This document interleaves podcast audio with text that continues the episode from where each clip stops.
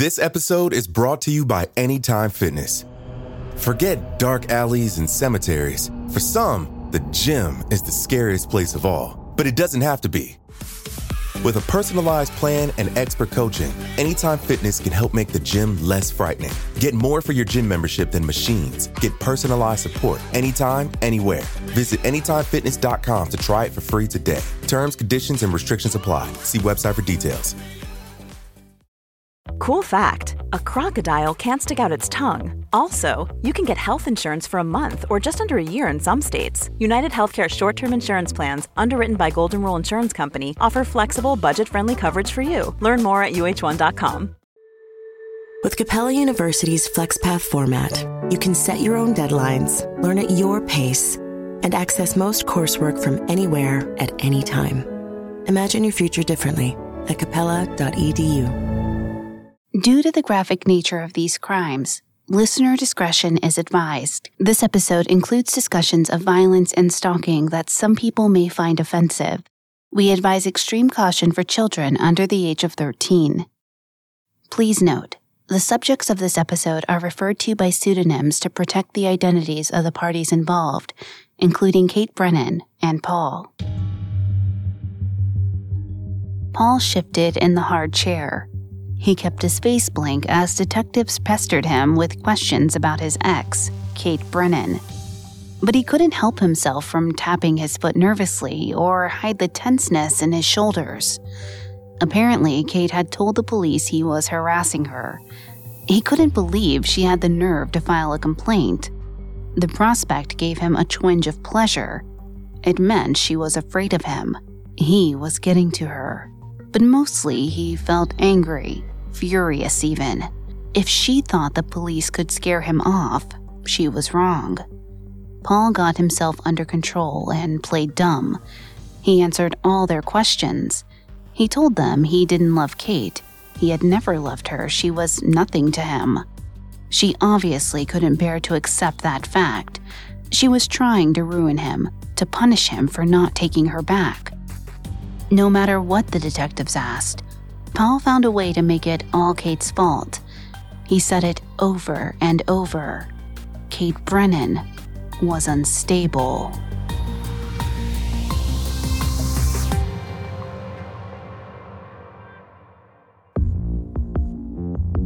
Hi, I'm Lainey Hobbs, and this is Crimes of Passion, a Parcast original. The legal definition of a crime of passion is a violent crime that occurs in the throes of extreme emotion, leaving no time to reflect on the consequences. But in this show, we explore how passionate relationships sometimes lead us to criminal activity. How does a husband and wife become killer and victim, or killer and co conspirator? If there's a thin line between love and hate, what manipulates our relationships into deadly results? You can find episodes of Crimes of Passion and all other Parcast originals for free on Spotify or wherever you listen to podcasts. To stream Crimes of Passion for free on Spotify, just open the app and type Crimes of Passion in the search bar. Last week, we discussed the toxic codependent relationship between a 43 year old writer who used the pseudonym Kate Brennan and the man she called Paul. Kate thought Paul was charming and worldly when they first met but over the course of their relationship, she discovered that he had a sex addiction and a pattern of controlling behavior. Eventually, after three years of trying and failing to make it work, she decided to break up with him. This week, we'll talk about Kate's life after Paul. They rarely saw each other after Kate left, but she soon realized Paul had no intention of letting her move on. He stalked her for years making sure she'd never forget him.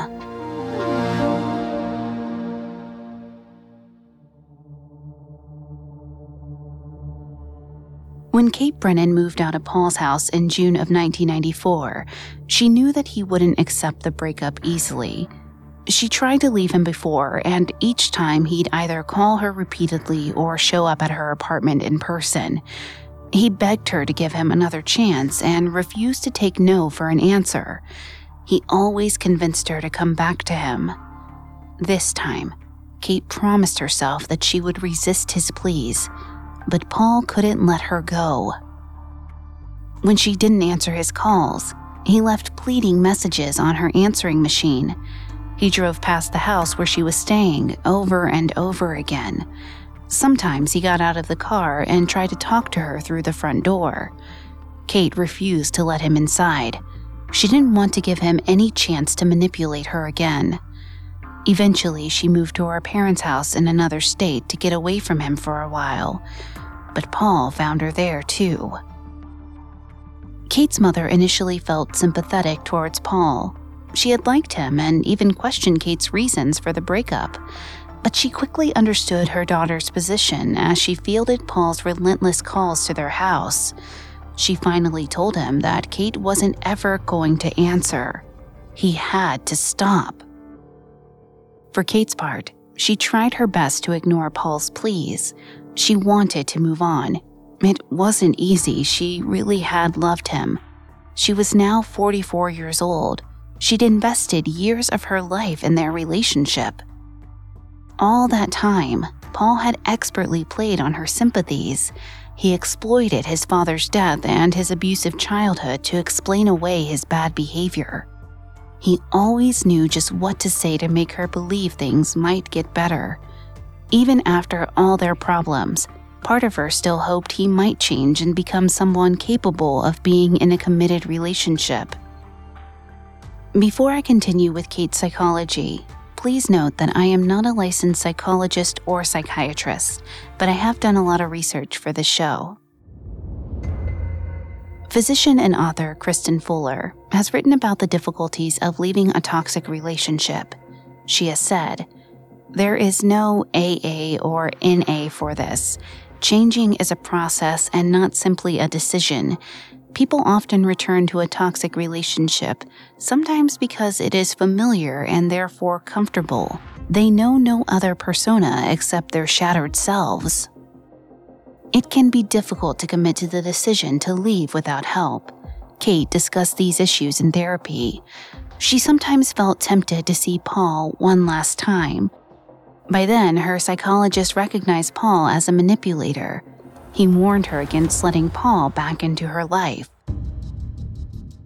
After a few weeks, Kate left her parents' home. She returned to the Midwestern city where she lived, found a house to rent, and moved in. But it wasn't long before she began receiving late night phone calls from Paul. She didn't have caller ID, so it was hard to avoid speaking to him without ignoring the phone completely. Sometimes Paul called to tell her that he was lying in bed, staring at her photograph. That's how much he missed her. On other occasions, he'd remark that he'd seen her that day while running errands or stopping by a coffee shop. Kate never saw him, but he always seemed to know exactly where to find her. Once he told her that he knew where she lived, he could see her whenever he wanted. Kate hung up on him. When he couldn't reach Kate directly, Paul tried to get her attention in other ways. He called her siblings to grill them about Kate. He seemed intent on reminding her that he could always reach her. No matter what she did, she could never truly cut him off completely. Kate was forced to contact her friends and family and warn them not to talk to Paul. But Paul was willing to go to any lengths to intrude on her life.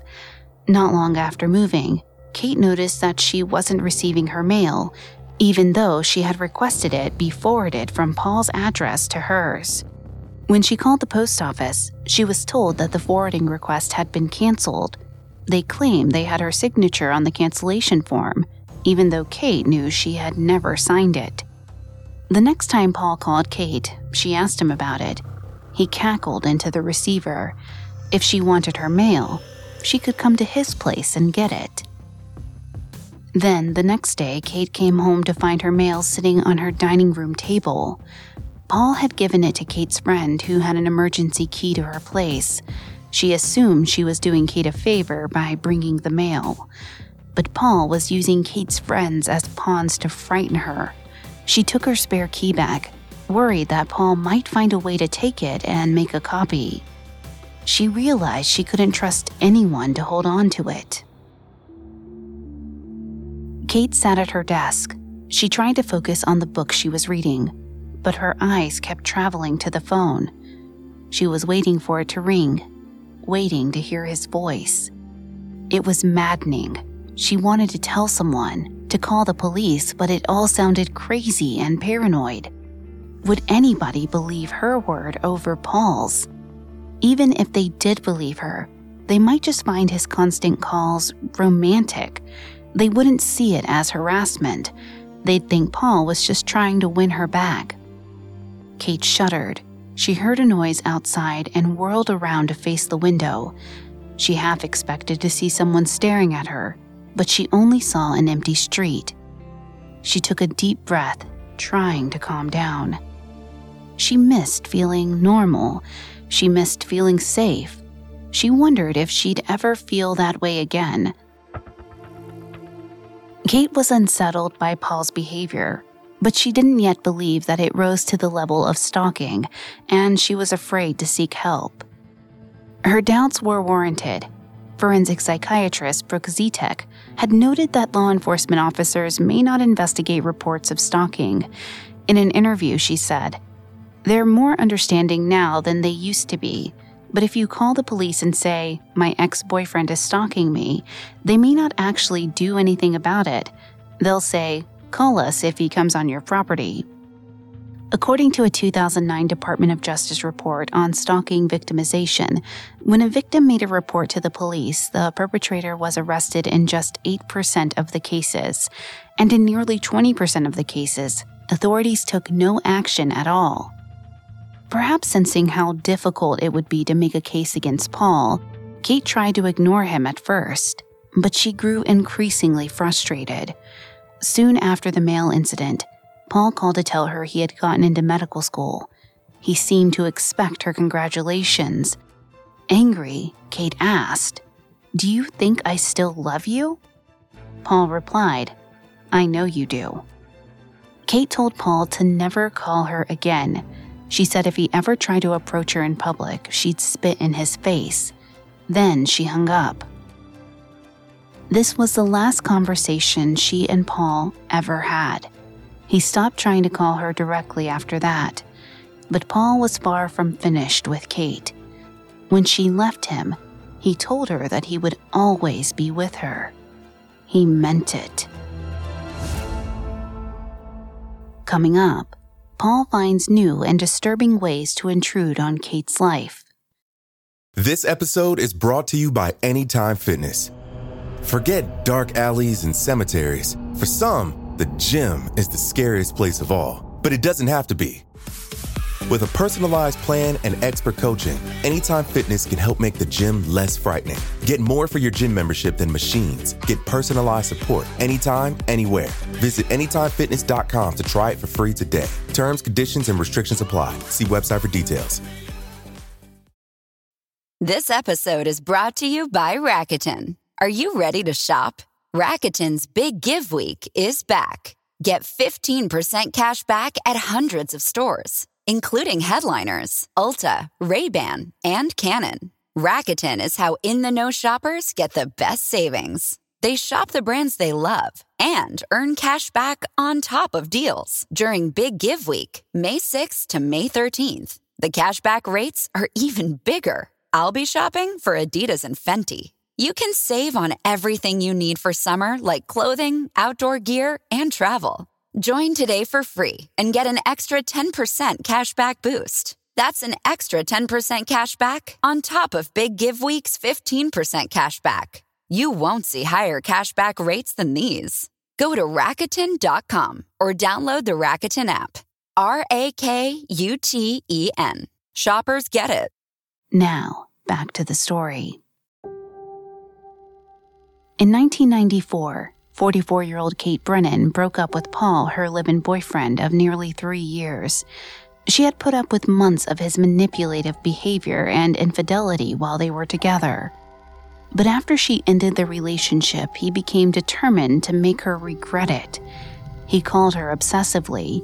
He contacted her friends and family members, trying to get details about her whereabouts. He left incessant messages on her answering machine, telling her that he loved her and wanted her to come back.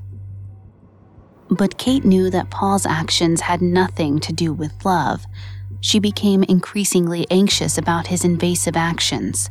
She later wrote, He's breached all the boundaries of my life.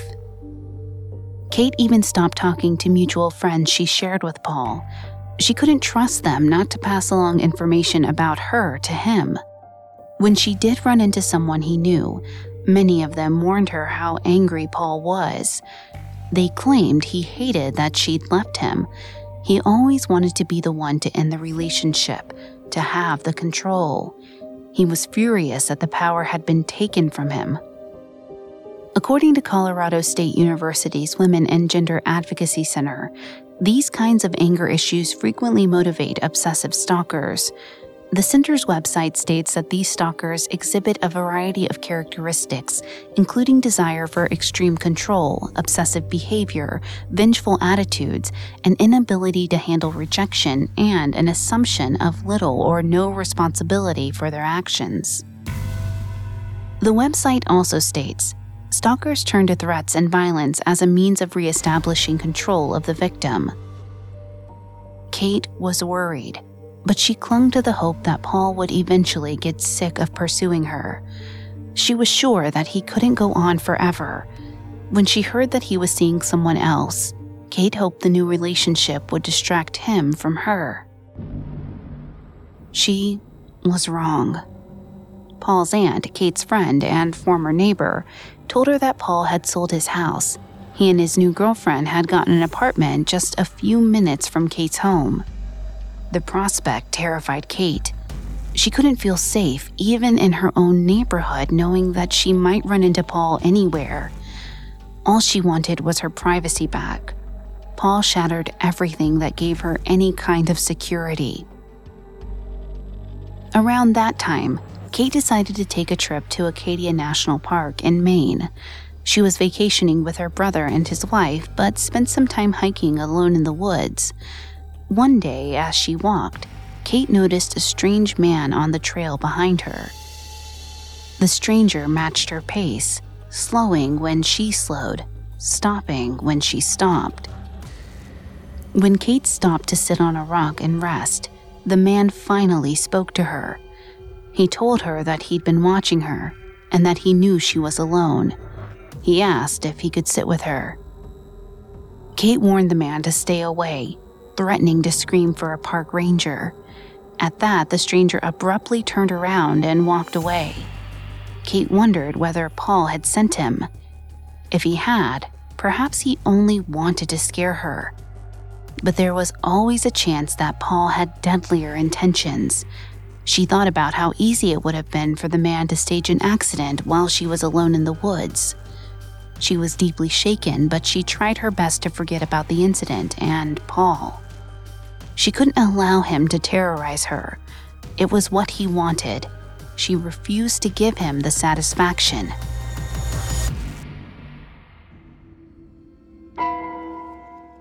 But there was no line Paul wouldn't cross. About a year after the breakup, Kate was plagued by strange and unsettling events.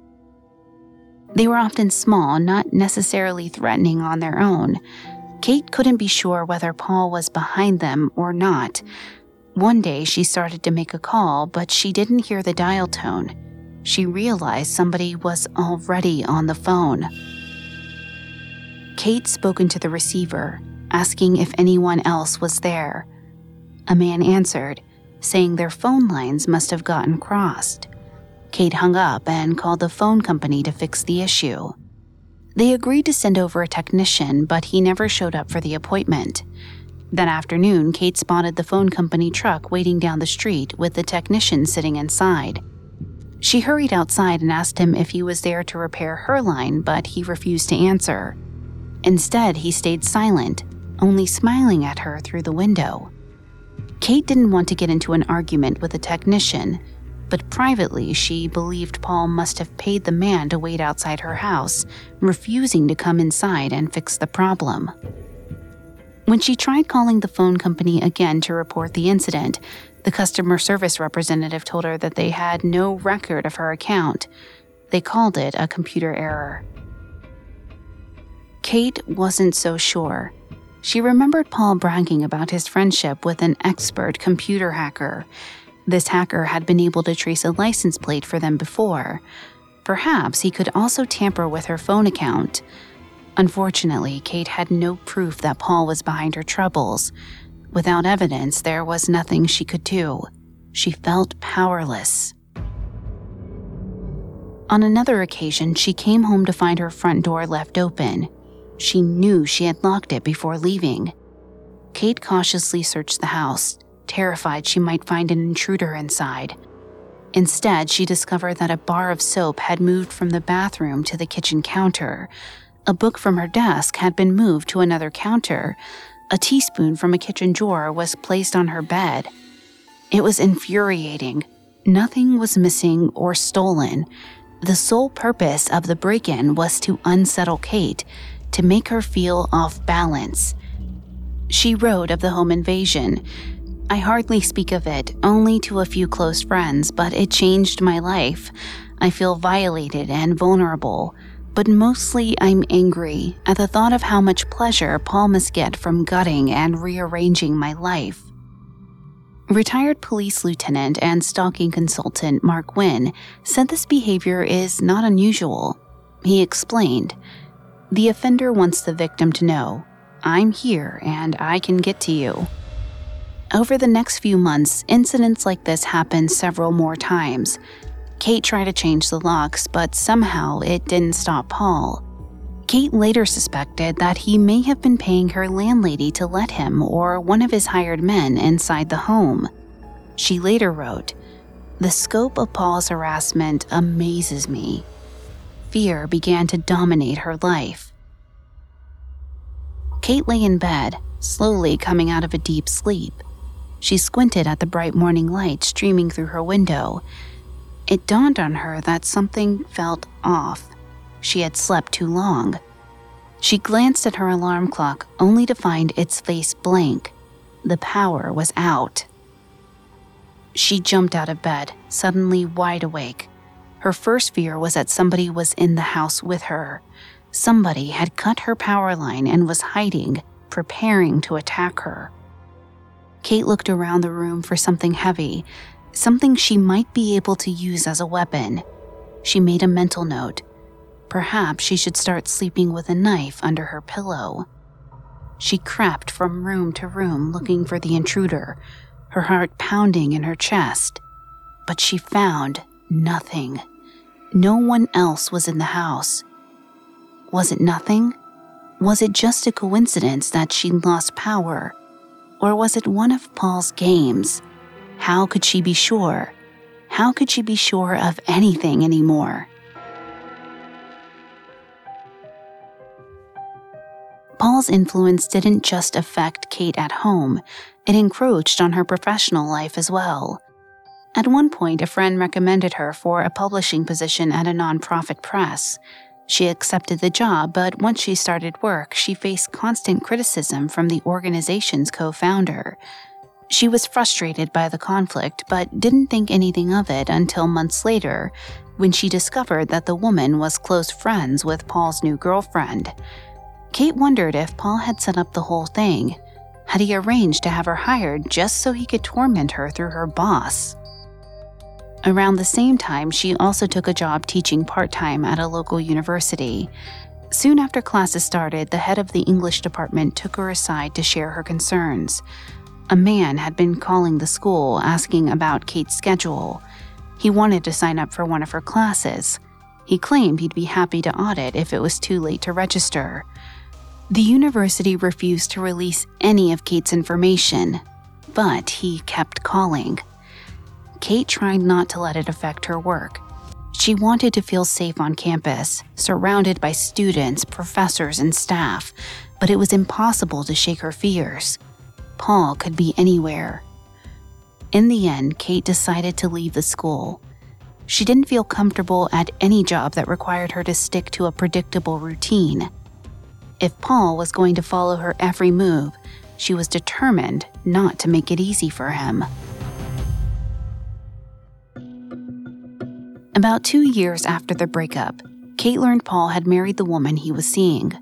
But 46 year old Kate had lost any hope that he'd moved on. If anything, he seemed even more determined to stay in her life. In the fall of 1996, Kate was driving through her neighborhood when she noticed moving vans parked in front of the house at the end of her block. A few days later, when she passed the house, Kate glanced inside one of the windows and noticed a painting hanging on the wall. She recognized it as one from Paul's house. Kate was used to Paul intruding on the fringes of her life, but she was shocked that he would be so brazen as to move to her block. She later wrote, Until now, I've seen this as a sick game, meant more to annoy than frighten me. This latest move changes the face of things. Paul, who lives his dark side in such secrecy, is acting out his obsession overtly. Kate felt she had no choice but to move out of her place. She stayed with a cousin while she figured out her next steps. It was then that she decided it was time to go to the police. Kate was directed to the city's sex crimes unit to file a report against Paul. She told the detectives about everything their relationship history, Paul's past behavior, and all the strange things that had haunted her since she left. She was worried that the police would doubt her or downplay Paul's crimes, but she was relieved when they took her seriously. In fact, they were concerned that Paul might be even more dangerous than Kate believed. The detectives warned Kate that Paul's goal was to literally drive her insane. He wanted to control her life. It would be easier for him to keep track of her if she were institutionalized. The officers told her they had seen it happen to women before. Kate later wrote that meeting with the police changed her life forever. It was the first time she truly confronted what Paul's actions meant for her future. She could never fully trust anyone or feel safe ever again. Afterward, police opened an investigation into Paul. They ran background checks, interviewed his friends and contacts, and began surveilling him. Despite these efforts, there wasn't much they could do to hold Paul accountable. They brought Paul in for questioning, but he didn't confess to anything. Instead, he claimed that Kate was the one obsessed with him. Although the officers didn't believe him, they couldn't prove he was stalking Kate. All they could verify was that he'd moved into her neighborhood. Paul claimed his new wife had picked the house, not him. One detective who worked on the case said that Paul had every tell of a guilty man, but the officer's intuition wasn't enough to justify an arrest. Kate felt helpless. She believed her only option was to travel somewhere far away, out of Paul's reach. She was sure he'd try to send someone to follow her, but if she kept moving, she might have a chance at staying ahead of him. Kate prepared to leave the country. She sold her car and set up new private bank accounts. She didn't go anywhere without carrying her passport in case she had to leave in a hurry. She donated most of her possessions. She made quick visits to family members to say her goodbyes. To free herself from fear, she was ready to disappear. Coming up, Kate goes to extreme lengths to escape Paul. Hi, I'm Daniel, founder of Pretty Litter. Cats and cat owners deserve better than any old fashioned litter. That's why I teamed up with scientists and veterinarians to create Pretty Litter. Its innovative crystal formula has superior odor control and weighs up to 80% less than clay litter. Pretty Litter even monitors health by changing colors to help detect early signs of potential illness. It's the world's smartest kitty litter. Go to prettylitter.com and use code SPOTIFY for 20% off your first order and a free cat toy. Terms and conditions apply. See site for details. The Hargan women seemed to have it all. We were blessed. My mom was amazing. But detectives would soon discover inside the house there were the bodies of two women. A story of betrayal you would struggle to believe if it wasn't true. I am just praying to God, this is a sick joke. From 48 Hours, this is Blood is Thicker The Hargan Family Killings. Listen to Blood is Thicker The Hargan Family Killings wherever you get your podcasts. Now, back to the story. For more than two years, Kate Brennan was subject to stalking and harassment from her ex boyfriend, Paul. When he moved into a house on her block, she finally felt threatened enough to go to the police. They took her report seriously, but they didn't have enough evidence to arrest Paul, and they couldn't guarantee Kate's protection. They didn't have the resources to guard her 24 hours a day. Kate decided her best option was to leave the country and hope that Paul wouldn't be able to track her down. She arranged to stay in London. Of course, Paul knew she loved it there, but that's exactly why she chose it as her destination. She hoped he'd think it was too obvious and assume she'd gone elsewhere. Kate was granted permission by the police to travel under an assumed name and coordinated with airline security. After exhaustive preparations, she departed just after Christmas. In London, Kate continued to use a fake name and paid cash everywhere she went. Over the next few weeks, she began to relax. She noticed no signs of Paul. She would have loved to stay forever. But although she continued to work on freelance writing assignments, it wasn't enough to keep her afloat. London was too expensive to hide in forever.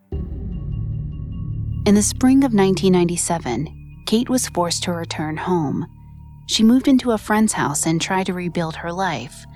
In London, Kate had enjoyed a brief respite from worrying about Paul, but back home, she knew she could never let down her guard. One night, she held a writing workshop for local students. During the session, one of the attendees continually asked her intrusive questions about her bank, her insurance company, and her lawyer until she demanded that he leave. After the workshop, when she got to her car, she found it unlocked with the battery dead. Soon after that, she noticed strange cars parking in the street across from her house. Each time, the driver stayed in the front seat but never got out. She never saw the same car or the same person waiting there, but there was always someone sitting behind the wheel, watching her. Kate packed up and left, yet again. This time she stayed at a cousin's house while they were away on vacation. A few nights after she got there, she heard someone rattling the front doorknob. Kate quickly jumped out of bed and got dressed. She had begun sleeping with her clothes laid out beside her in case she had to flee the house at a moment's notice. But she didn't want to race outside and risk running into the intruder. After she was dressed, the noise stopped for a moment only to resume again at the back door. Kate heard someone clearly traveling around the home, trying to enter through some of the windows as well. Eventually, the sound stopped. It seemed the intruder gave up and left. Kate lay awake for the rest of the night. She got up early the next morning and left her cousin's house for good. She spent the day driving around the city, unsure of where to turn. She dreaded going to the police to report the incident. The thought of facing the officers and having more fruitless conversations about Paul gave her a panic attack, but she forced herself to go. Kate briskly walked away from the police station. The meeting had been quick. She had stayed calm as she updated the detectives on everything that had happened in the last few weeks. She was able to hold it together in front of the officers, but as soon as she left, she began to shake. She couldn't find her car. She felt disoriented. Her vision blurred as tears filled her eyes while she searched the garage. She wanted to give up, sit on the cold ground and weep. She wished her mind would just go blank until she couldn't feel anything anymore. Maybe then she could rest. Instead, she kept searching until she finally found her car. She jumped behind the wheel and locked all the doors, but she didn't start the ignition. She had no idea where to go or who to turn to. Paul had destroyed it all her relationships, friendships, any aspect of her life that required trusting another person. She would never get her life back. It filled her with despair. She knew it was exactly what Paul wanted. After the attempted break in at her cousin's house, Kate visited her therapist, who told her that she was likely suffering from post traumatic stress disorder. stalking can frequently be a trigger for PTSD symptoms. In 2001, clinical psychologist Dr. Paul M.G. Emmelkamp conducted a survey on the effects of stalking. He concluded that stalking contributes to PTSD symptoms above and beyond the effects of other forms of interpersonal violence. About 10% of individuals being stalked have a high PTSD risk. Stalking leads to a substantial number of victims to the disorder, with many re experiencing symptoms and suffering from suicidal thoughts. Psychologist Emma Short published a similar study on cyberstalking in 2015. She found that the prevalence of PTSD is comparable to other specific traumatic events such as sexual assault and combat.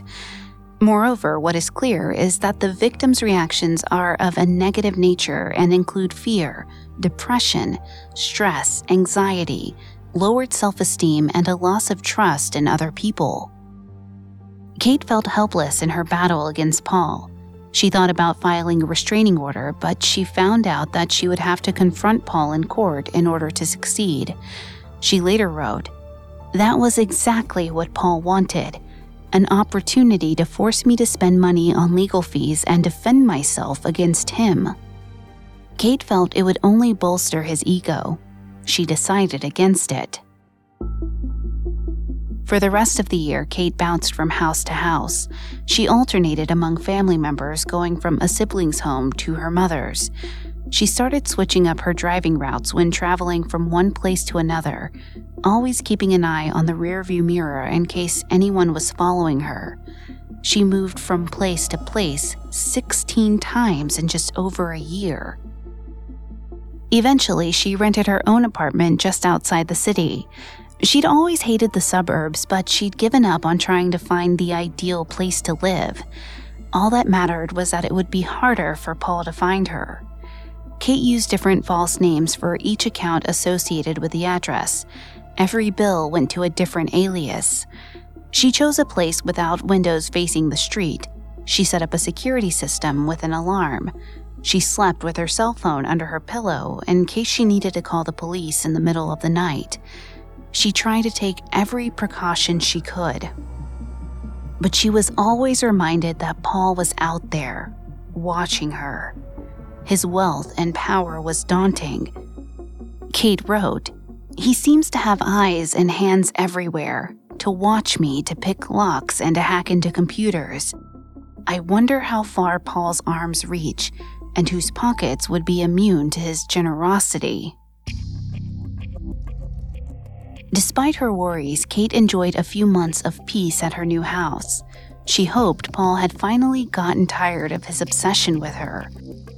Then one day she came home to find her garage door open when she was sure she had left it closed. She bleakly accepted that Paul's predatory activities had resumed. There was nothing she could do to stop him. At times, she returned home to find her security alarm blaring. On other occasions, her home would lose power for no reason or her phone would stop working. Kate never saw Paul. She never caught him in the act, but she was constantly aware of his presence. A little over a year later, her mother became sick, and Kate moved back to her hometown to be closer to her. She purchased an isolated lot in the woods and built a townhouse by the lake.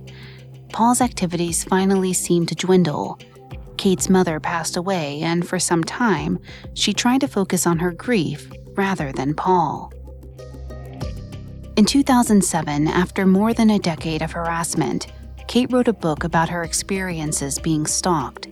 She published her memoir under a pseudonym and changed all the names of the people involved. She didn't want to include any identifying details because the thought of Paul discovering and reading the book scared her but she wanted her story to help other victims of stalking. She felt empowered by the idea that even after years of terrorizing her, Paul hadn't managed to silence her. She wrote, He may have moved me to the margin of life, but he can't erase my words.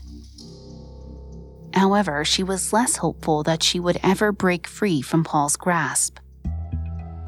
One fall morning, not long after completing her manuscript, Kate's phone line was cut.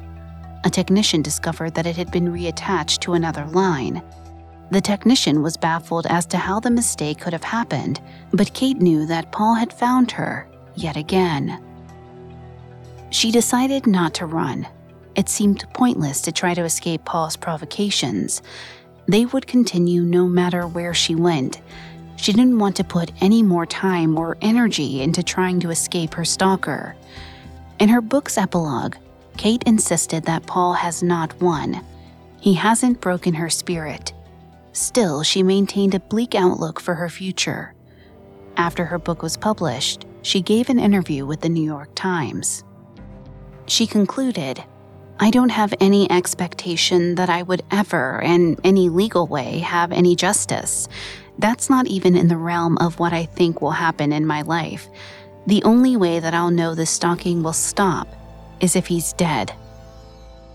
Kate Brennan's experience is not unique. According to the CDC, 7.5 million Americans are stalked every year. Approximately 1 in 6 women and 1 in 19 men have experienced stalking at some point in their lifetime. If you or a loved one is experiencing prolonged harassment, resources are available through the Crime Victims Hotline, as well as the Domestic Violence Hotline, 24 hours a day. For more information, call 1 866 689 HELP or 1 800 621 HOPE.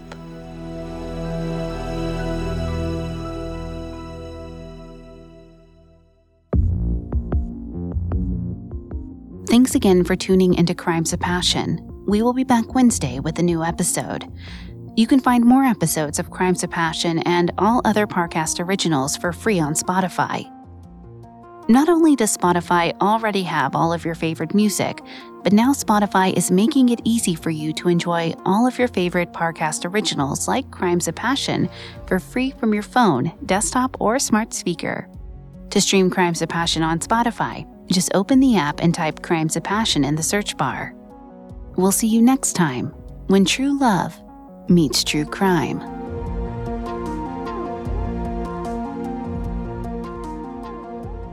Crimes of Passion was created by Max Cutler and is a Parcast Studios original.